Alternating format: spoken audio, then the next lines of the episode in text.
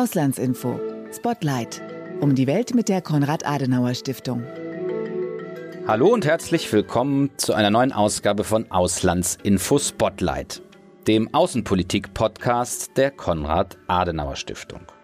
Ich bin Fabian Wagner und ich moderiere diesen Podcast zusammen mit Gerrit Wilke. Willkommen. Heute führen wir unsere kleine Podcast-Serie zum Thema russische Propaganda weltweit weiter. Dafür blicken wir nach Lateinamerika. Russland führt seit Monaten Krieg in der Ukraine. Dabei greift Russland nicht nur mit Waffen an, sondern auch mit Worten. Denn Russland führt auch eine weltweite Propagandaschlacht, um den Krieg mit Falschbehauptungen oder Verdrehungen zu rechtfertigen. Wie Russland dabei in einzelnen Regionen vorgeht, haben wir in den ersten beiden Folgen der Serie mit Blick auf Südosteuropa und Subsahara-Afrika erläutert. Dabei wurde deutlich, dass sich die Strategien je nach Zielregion durchaus unterscheiden können. Heute also geht es um Lateinamerika. Gerrit hat mit Sebastian Grundberger darüber gesprochen, welche Inhalte auf dem Kontinent durch welche Akteure verbreitet werden und wie, in Anführungszeichen, erfolgreich das ist. Sebastian Grundberger ist Leiter des Regionalprogramms Parteiendialog und Demokratie der Konrad-Adenauer Stiftung. Zuvor hat er das Auslandsbüro in Peru geleitet und bei den Vereinten Nationen gearbeitet. Studiert hat er neben Politikwissenschaften und Amerikanistik auch Geschichte Lateinamerikas. Hören wir doch in das Gespräch von Gerrit und ihm jetzt rein. Hallo Herr Grundberger, vielen Dank, dass Sie sich Zeit für dieses Interview nehmen. Hallo. Ähm, wir starten immer gerne mit einer schnellen Fragerunde. Ich gebe einen Satz vor und Sie beenden ihn möglichst spontan, ohne viel darüber nachzudenken. Haben Sie Lust auf diese Runde? Alles klar, sehr gerne. Okay, dann geht's los. Ein Klischee über Lateinamerika, das ich nicht mehr hören kann, ist, dass es nur von Korrupten durchzogen ist. Mhm. Mich hat besonders an Lateinamerika überrascht, dass es doch sehr viele sehr ideologisch denkende Menschen in der Politik gibt, die durchaus auch in einem äh, irgendwie gearteten Links-Rechts-Schema europäischer Prägung denken oder zumindest deren Diskussionen doch sehr anschlussfähig sind. Moskau und Montevideo verbindet? Eigentlich nicht so viel, aber natürlich hört man jetzt mehr von Moskau als, äh, als davor. Alles klar, danke für die ersten Einschätzungen. Herr Grundberger, Sie sind Leiter des Regionalprogramms Parteiendialog und Demokratie in Lateinamerika und in Uruguay stationiert. Könnten Sie bitte für unsere Zuhörerinnen und Zuhörer einmal erklären, was Ihre Arbeit ausmacht? Ja, sehr gerne. Also im Prinzip geht es bei unserem Programm darum, Demokratie zu fördern durch Stärkung von politischen Parteien als deren prinzipielle Akteure. Ähm, und äh, wir sehen eben, dass oft gerade im internationalen Bereich und von diesen genannten Donors, also Parteien gerne links liegen gelassen werden, äh, weil man sich nicht politisch die Hände schmutzig machen möchte, was natürlich relativ absurd ist, wenn man bedenkt, dass die ganze Demokratieförderung überhaupt nicht funktioniert, ohne dass man die prinzipiellen Akteure in den Blick nimmt. Und hier wollen wir einen Beitrag leisten. Wir arbeiten natürlich äh, mit Parteien des ähm, Spektrums der politischen Mitte, der rechten politischen Mitte zusammen. Wir versuchen eine Plattform zu schaffen, in dem diese Parteien, die normalerweise CAS-Partnerparteien in den jeweiligen Ländern sind, sich auf einer regionalen Ebene vernetzen können.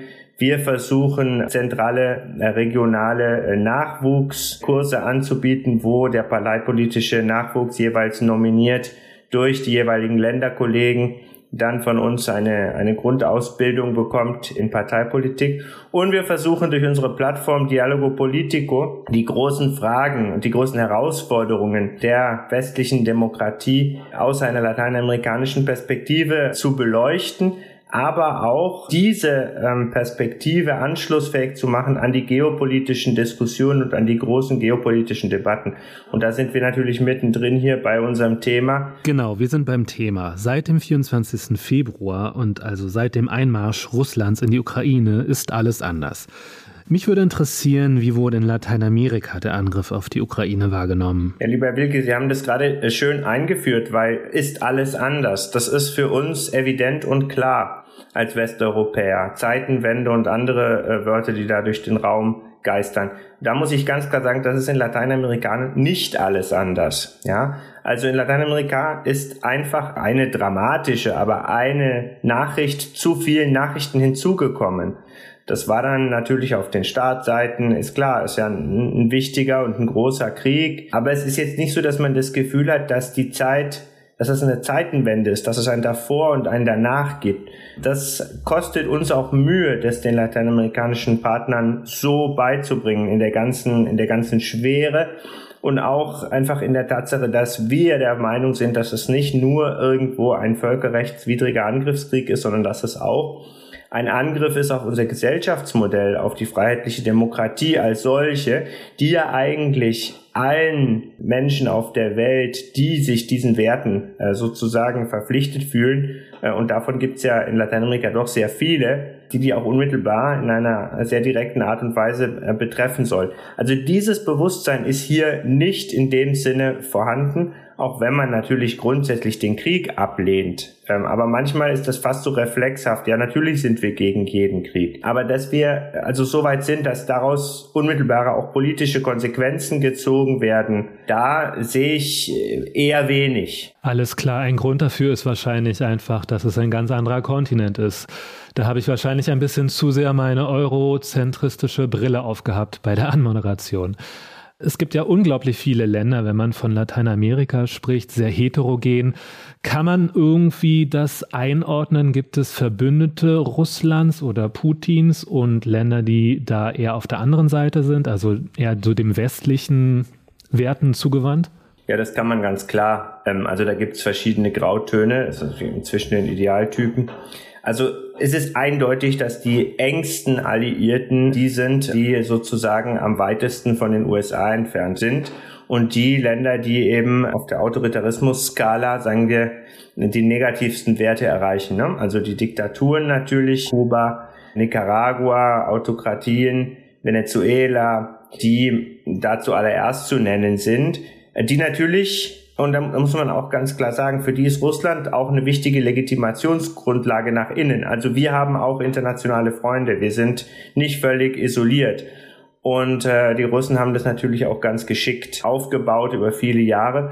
Aber was man dann auch sagen muss, ist, dass diese Länder ja internationalen Zusammenschlüssen linker politischer Prägung, wie zum Beispiel dem Grupo de Puebla oder dem Foro de Sao Paulo, mit gemäßigteren Politikern auch zusammengeschlossen sind.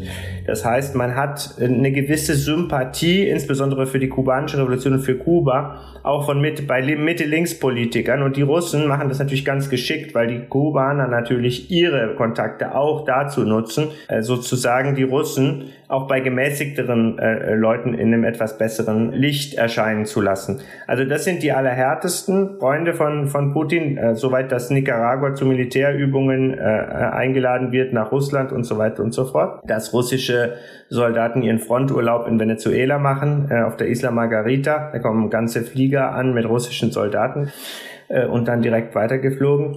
So, und dann gibt's äh, Länder, die, würde ich sagen, sehr nah am Westen sind. Da ist Uruguay sicherlich zu nennen, da ist äh, auch Chile zu nennen, da sind Länder wie Costa Rica zu nennen, das sind vor allem kleinere Länder, da ist auch Peru vielleicht zu nennen. Und dann gibt's Länder, äh, vor allem sehr große Länder, insbesondere äh, Brasilien und Argentinien und Mexiko, die so eine strategische Ambiguität immer, immer halten. Also wir sind natürlich irgendwie gegen den Krieg, aber wir brauchen auch Russland, wir brauchen die Düngemittel und man, man nimmt Russland auch mal auch gerne so als Puffer und als Hebel gegen die USA. Also auf der einen Seite haben wir die USA, auf der anderen Seite haben wir aber auch immer noch die Russen und die Chinesen und man hat da manchmal auch, ehrlich gesagt, insbesondere im Fall Brasiliens aus meiner Sicht, eine etwas absurde Vorstellung von der eigenen geopolitischen Größe. Was meinen Sie mit der absurden Vorstellung von der eigenen geopolitischen Größe genau? Ja, dass man meint, man könnte also sozusagen die eine Großmacht gegen die andere ausspielen und sozusagen dann davon profitieren.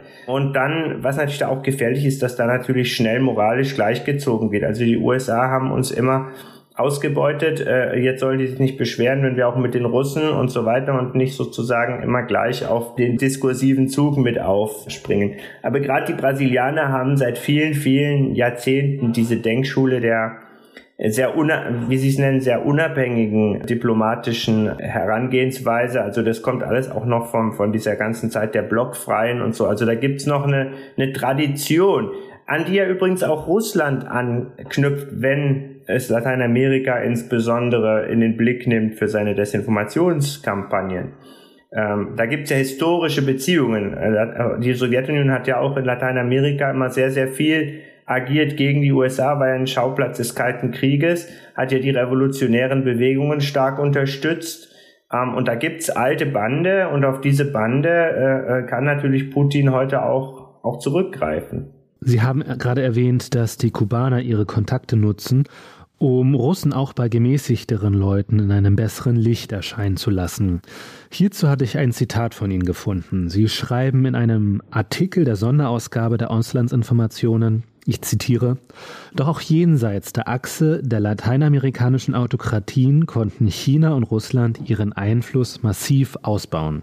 Oft geschieht dies durch die Beziehungen der erwähnten Länder zu Kräften der im demokratischen Spektrum zu verortenden Linken. Zwischen der autokratischen und der demokratischen Linken herrscht mitunter eine merkwürdige Komplizenschaft. Wie kommt diese Komplizenschaft zustande? Ja, ich glaube also der absolute Genesis dieser Komplizenschaft ist die internationale Solidarität mit der kubanischen Revolution. Das ist natürlich jetzt eine historische Geschichte, aber es wurde also selbst von sehr gemäßigte linke Staatschefs äh, lassen sich seit vielen Jahren in Havanna, also als noch Fidel Castro da war, dort hofieren, empfangen und äh, halten sich mit jeder Kritik doch sehr stark zurück, schieben alles auf das US-Embargo. Und da hat man oft das Gefühl, dass also beim harten Kritik an den rechten Militärdiktaturen, die ja auch, auch richtig und korrekt war, da wurde nicht gleichzeitig auch äh, die kubanische Diktatur kritisiert. Also auch das hat, das hat eine Geschichte. Und heute sind es äh, im Prinzip zwei Formate, wo die lateinamerikanischen Linken äh, sehr aktiv sind. Das ist eben einmal äh, das Foro de Sao Paulo, in dem Linksextreme mit linksgemäßigten äh, Kräften zusammengeschlossen sind, also von der Kommunistischen Partei Kubas bis hier zum Beispiel zum Frente Amplio oder der Arbeiterpartei Brasiliens, die man ja wirklich nicht als radikale Kräfte äh, oder als äh, eine Diktatur anstrebenden Kräfte bezeichnen kann. Die sind gemeinsam in einer Parteienorganisation. Also wenn ich mit diesen Leuten am Tisch sitze, dann werden gemeinsame Erklärungen abgegeben, die die volle Solidarität äh, mit Kuba, also mit der kubanischen Revolution, mit, Venez mit der Souveränität Venezuelas gegen die Einmischung, gegen die Embargos, äh, diese Narrative werden da äh, übernommen und auch unterschrieben von äh, nominell demokratischen Politikern. Ähm, das andere Format ist die Grupo de Puebla. Das sind eher Einzelpersonen. Da spielt auch Herr José Luis Zapatero eine sehr, sehr unrühmliche Rolle, der ehemalige spanische Ministerpräsident, wo Ähnliches passiert. Und beides sind wunderbare Trittbretter für Russland und für China, weil die natürlich ihre Privileg auf den privilegierten Beziehungen zu den äh, besonders autokratischen Regimes dann äh, sozusagen surfen können äh, und sich dann bis weit in diese demokratischeren Kräfte hinein äh, da Freunde verschaffen äh, können. Sehr viel läuft auch über den Kanal Telesur, ein venezolanischer Staatskanal, der vor allem Venezuela gehört, nicht nur und der in der ganzen Region sich sozusagen als anti-imperialistisches CNN versucht zu etablieren und äh, sehr, sehr unkritisch zum Beispiel Russia Today Narrative auch übernimmt. Das ist interessant, dass die kubanische Revolution immer noch als Vorlage dient, als romantisierte Geschichte, die anschlussfähig ist für moderate und auch extreme Linke. Hier spielt natürlich auch das Feindbild die imperialistischen USA rein und genau hier schließen China und Russland an. Das antiimperialistische CNN Telesur haben Sie ja gerade erwähnt. Gibt es noch Narrative, die besonders auf Lateinamerika gemünzt sind? Die Russen machen das unglaublich intelligent. Also äh, die, die Russen erstmal im Gegensatz zum Beispiel CCTV, die chinesischen oder Al Jazeera, ähm, kennen die Russen Lateinamerika. Ja, also die, die sind da lange präsent, die haben da lange äh, Kontakte Russland ist kulturell natürlich sozusagen als in Anführungsstrichen quasi westliches Land, also mit Konsum und so weiter, sehr viel näher äh, an, an Russland, an, an Lateinamerika, äh, als das jetzt ähm, arabische Länder sind oder, oder China sind, ja, kulturell einfach. Das wird sehr geschickt ausgenutzt. Ähm, das kennt, diese Kenntnis zeigt sich zum Beispiel darin, dass man ganz gezielt so auf Formate setzt bei Russia Today, die bei lateinamerikanischen Audienzen äh, Interesse finden. Zum Beispiel sehr viel Sensationalismus, hier gibt's eine große Sensationspresse, also Mord und Totschlag. Ähm, und ob da jetzt äh, der lokale Fernsehsender die Quelle ist oder Russia Today, das kann man eigentlich dann äh, auch einfach austauschen, wird dann einfach weitergeteilt. Aber man, man, man schafft natürlich so Leute an sich zu binden. Ne? Und dann ganz, ganz wichtig ist ähm, dieser ganze antiimperialistische Diskurs. Also Zweifel säen, anti-westliche Ressentiments bedienen, hier in Lateinamerika gibt es ja eine lange Geschichte, wo man auch zu Recht sich sehr kritisch mit, mit vor allem dem, dem, dem Wirken der USA in der Region auseinandersetzt. Aber da kann man natürlich schön andocken und dann sozusagen, also emblematisch einen Artikel, wo also stand bei, als Mariupol massakriert worden ist, vergesst nicht, wer der wahre Feind ist oder wer der wahre Gegner ist. Solche Messages, die dann also diesen Krieg in irgendeiner Form auch verharmlosen und gleichzeitig sozusagen versuchen, die öffentliche Aufmerksamkeit auf das, was der wahre Aggressor. Und ihr kennt es doch. Die NATO macht heute mit uns, äh, was die CIA mit euch gemacht hat, jahrelang und so weiter und so fort. Und wir, wir verteidigen uns eben. Also das funktioniert hier natürlich ganz hervorragend und dann werden natürlich auch einfach die Narrative übernommen der militärischen Spezialoperation der NATO, die Schuld ist, der USA, der EU, die eigentlich alle die Schuld tragen. Herr Grundberger, wenn ich hier einmal einhaken darf, genau diesen Tweet habe ich einmal mitgebracht. Er ist von Telesur und vom 3. März 2022. Sie verweisen auf ein Meinungsstück, wonach die USA, die NATO und das Neonazi-Regime in Kiew schuld seien an der Krise in der Ukraine. Lassen Sie uns doch mal reinhören. Opinión por Luis Alfonso Mena. Estados Unidos, la OTAN y el régimen neonazi de Kiew culpables de la crisis en Ucrania. Und einen weiteren Tweet habe ich mal mitgebracht, der ist auch von Telesur und er ist vom 24. Februar 2022. Ich habe ihn mitgebracht, weil man hier schön sehen kann, dass das russische Wording benutzt wird. Es wird also von einer Spezialoperation gesprochen. Sinngemäß sagen sie, dass Russland nach der militärischen Spezialoperation zur Verteidigung der Donbass-Region und zur Verteidigung seiner Souveränität 74 Bodeneinrichtungen in der Ukraine zerstört haben. Luego de la operación militar especial para defender la región de Donbass, Rusia, en defensa de su soberanía, destruyó 74 instalaciones terrestres de infraestructura militar en Ucrania. Haben Sie noch weitere Beispiele für russische Propaganda? Ja, und dann wird natürlich auch ganz geschickt werden spanischsprachige junge Influencerinnen eingesetzt, kurze Videos produziert, die schnell teilbar sind. Es ist unglaublich, wie erfolgreich Russia Today äh, in Espanol, also die spanische Version ist. Äh, wenn man, ich habe heute mal gerade in Facebook geguckt, am 28. Dezember 2022, da hat Russia Today auf Spanisch 17 Millionen 939 äh, 740 Follower. Und die englische Seite von Russia Today hat 7.410.259 Follower. Über Twitter sind Nachrichten von Russia Today die am drittmeisten verbreiteten über den Krieg. Ich kann es selber sagen, dass ich auch bei äh, Nachwuchspolitikern, die uns eher nahestehen, mich schon oft gewundert habe, wie kritiklos einfach irgendeine banale Notiz von Russia Today äh, einfach geteilt wird. Ähm, es gibt hier quasi keine Sperren von Russia Today, nicht wie in der EU seit dem Krieg. Also die dürfen weiter äh, äh, im Internet sowieso, aber eigentlich auch im Kabelfernsehen äh, äh senden. Also da gab es überhaupt keine Diskussion hier, weil einfach dieser Krieg nicht so nicht so nicht so wichtig genommen wird hier, wie wie das in Europa der, der Fall ist, oder einfach nicht so allumfassend bedeutsam. Und so können die natürlich hier gut weiter agieren, ja. Und man hört dann immer wieder, naja gut, aber die NATO ist ja auch irgendwo schuld dran. Und das also auszuräumen ist schon anstrengend und das kommt natürlich massiv von von der Desinformation. Haben Sie noch ein Beispiel für uns? Für ein anderes Narrativ. Der andere ist, zum Krieg gehören immer zwei.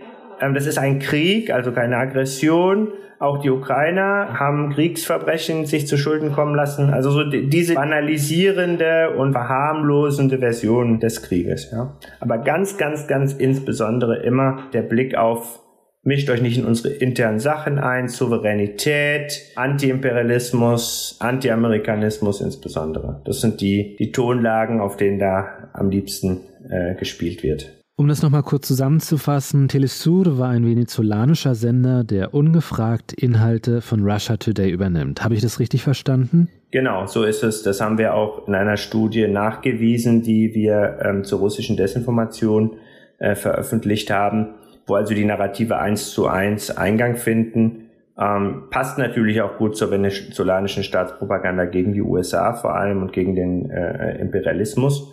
Ähm, ja, und im Prinzip äh, ist es ja dann, muss man ja dann, also diese Russia Today Sachen, na, äh, Zahlen, die ich eben genannt habe, zusammenzählen mit den ganzen Telesur-Zahlen, wo ja diese Narrative auch verbreitet werden. Telesur hat auch gar nicht so viel Geld, ähm, wie sie, wie sie immer tun.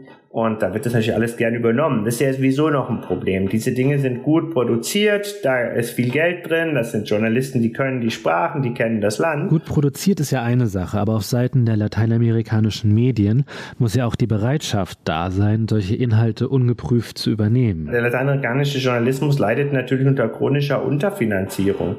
Ähm, der leidet natürlich darunter, dass es mitunter Journalist zu sein, äh, man ist nicht nur arm, sondern auch gefährdet, wenn die Drogenkartelle einen da äh, sozusagen ähm, äh, also im, im, im Blick haben.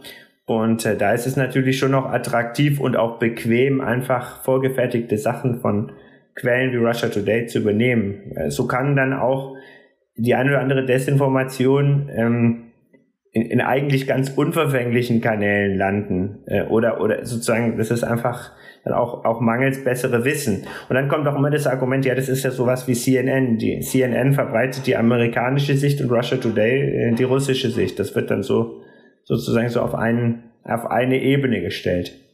Haben Sie den Eindruck, dass sich die Empfänglichkeit für russische Propaganda in den letzten Monaten verändert hat? Das ist jetzt ein ganz individuelles Gefühl. Also, obwohl dieser Krieg nicht so äh, wichtig wahrgenommen wird und so weiter und so fort, was ich gesagt habe, wird die Schrecklichkeit dieses Krieges schon transportiert. Also es ist ja schon so, dass in den wichtigen Nachrichtensendungen mittlerweile Massaker der Russen in der Ukraine angesprochen werden. Also äh, auch wenn es vielleicht auf hinteren Plätzen ist als bei uns. Und es ist ja ein Krieg, den es schon länger gibt und der auch immer wieder, der es auch immer wieder in die Mainstream-Medien schafft.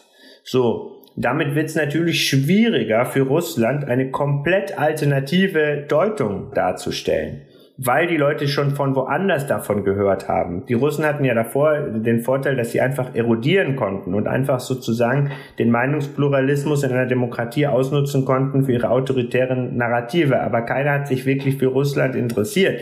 Das heißt, da, da war es verhältnismäßig leichter, weil es keine anderen Berichte gab.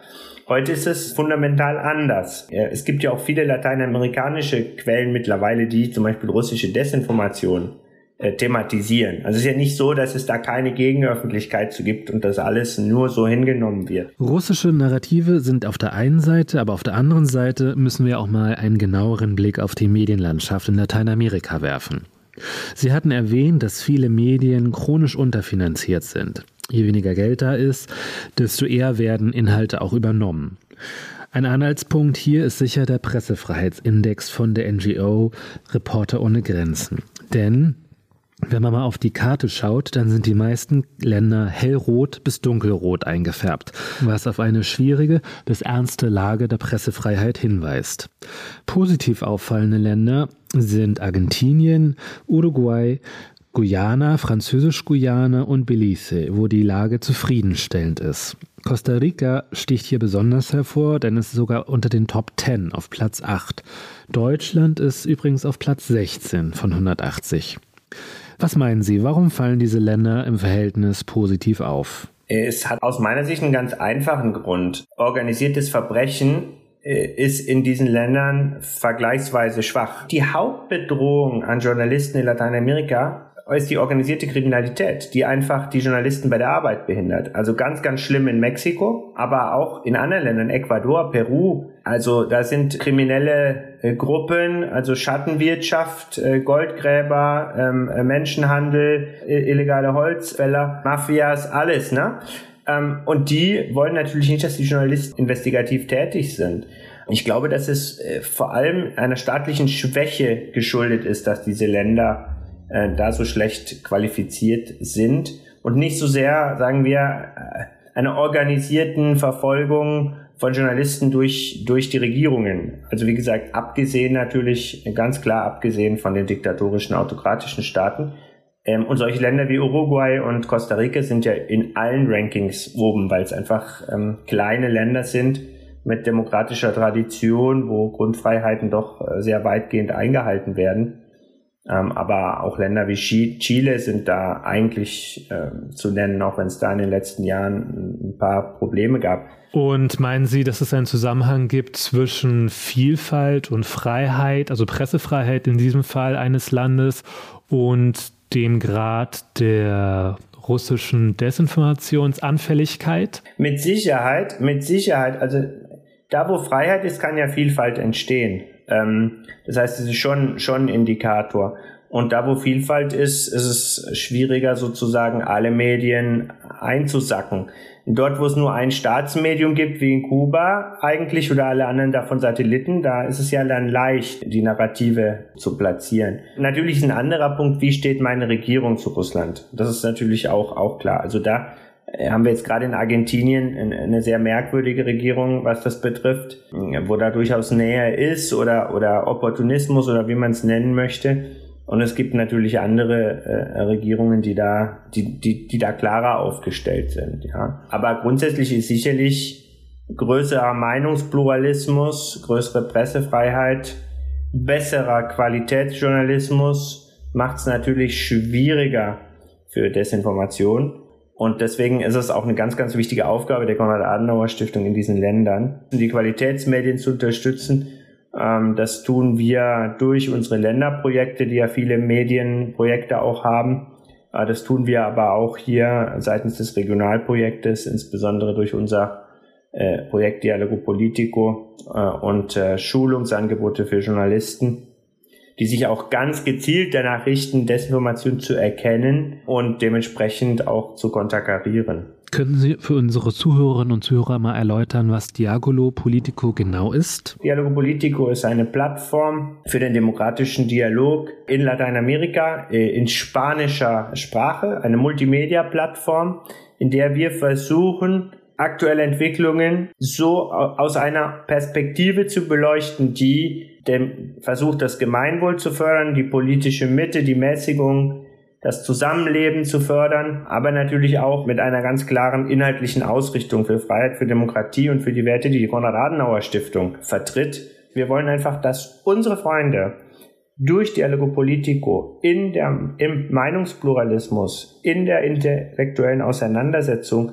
Argumente bekommen, um die Narrative äh, der Freiheit der Demokratie ähm, entsprechend auch äh, zu verbreiten und so natürlich auch Desinformation zu konterkarieren. Was kann man denn noch jenseits davon gegen Desinformation machen?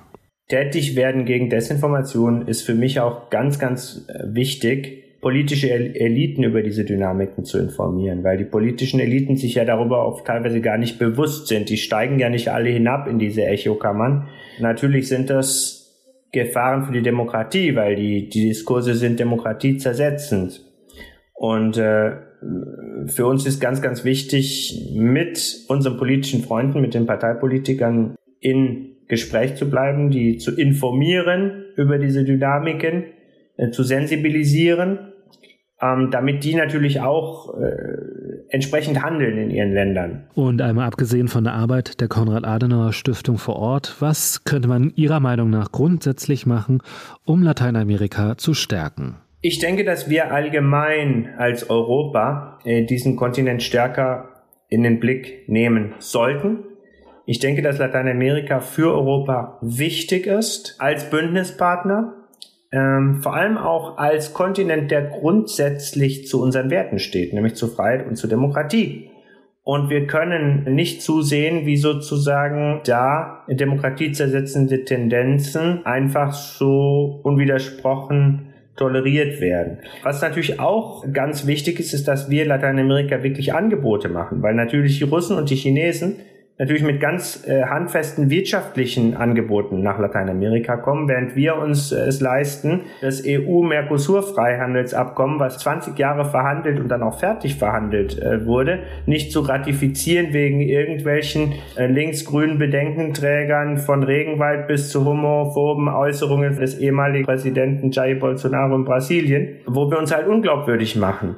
Also es ist ja äh, leicht zu kritisieren, äh, China, Russland äh, und andere externe autoritäre Player, aber dann fragen die Latinos na zu Recht, ja, was bietet ihr uns denn an? Und die wollen äh, keine Charity, die wollen keine Entwicklungshilfe. Was sie vor allem wollen, ist wirtschaftliche Möglichkeiten, äh, Wirtschaftsverträge, politische Abmachungen, ein Dialog auf Augenhöhe, aber ein Dialog, von dem sie eben auch ganz konkret, was ihre eigene Entwicklung betrifft, profitieren. Und dadurch wird natürlich unser Gesellschaftsmodell und dadurch werden natürlich unsere äh, Meinungen auch attraktiver für lateinamerikanische Politiker. Und ich denke, da haben wir in den letzten Jahren zu wenig getan, insbesondere die USA, aber auch definitiv die Europäische Union. Und vielleicht ist dieser ganze Krieg auch die Möglichkeit, ähm, sozusagen, wenn wir darüber reden, Diversifizierung von Lieferketten und, und, und, Lateinamerika auch wieder stärker, äh, stärker in den Blick zu nehmen. Das war eine weitere Ausgabe von Auslandsinfo Spotlight. Mit dieser Ausgabe haben wir unsere Serie Russische Propaganda weltweit fortgeführt und nach Lateinamerika geschaut. Und wir werden auch an diesem Thema dranbleiben. Genau, und in der Zwischenzeit halten wir euch auf unserer Homepage auf dem Laufenden. Auf auslandsinformationen.de findet ihr weitere Informationen zur Auslandsarbeit der Konrad-Adenauer-Stiftung. Den Link werden wir euch auch nochmal in die Show Notes tun, genau wie den direkten Link zu dem Auslandsbüro Uruguay, das von Sebastian Grundberger geführt wird. Und natürlich auch zu dem Artikel Russlands Sharp Power in Lateinamerika, den ich allen empfehle, die sich noch weiter mit dem Thema auseinandersetzen wollen. Natürlich findet ihr uns auch bei Facebook, Twitter und Instagram. In den Shownotes findet ihr zudem einen Link zu den Auslandsinformationen, dem Außenpolitikmagazin der Konrad-Adenauer-Stiftung, das viermal im Jahr erscheint. Dort könnt ihr das Heft online lesen oder es als Printversion kostenfrei abonnieren. Gutes Stichwort. Und gerne könnt ihr auch diesen Podcast hier abonnieren. Dann verpasst ihr keine neuen Folgen mehr. Bis zum nächsten Mal hier bei Auslandsinfo Spotlight. Bis zum nächsten Mal.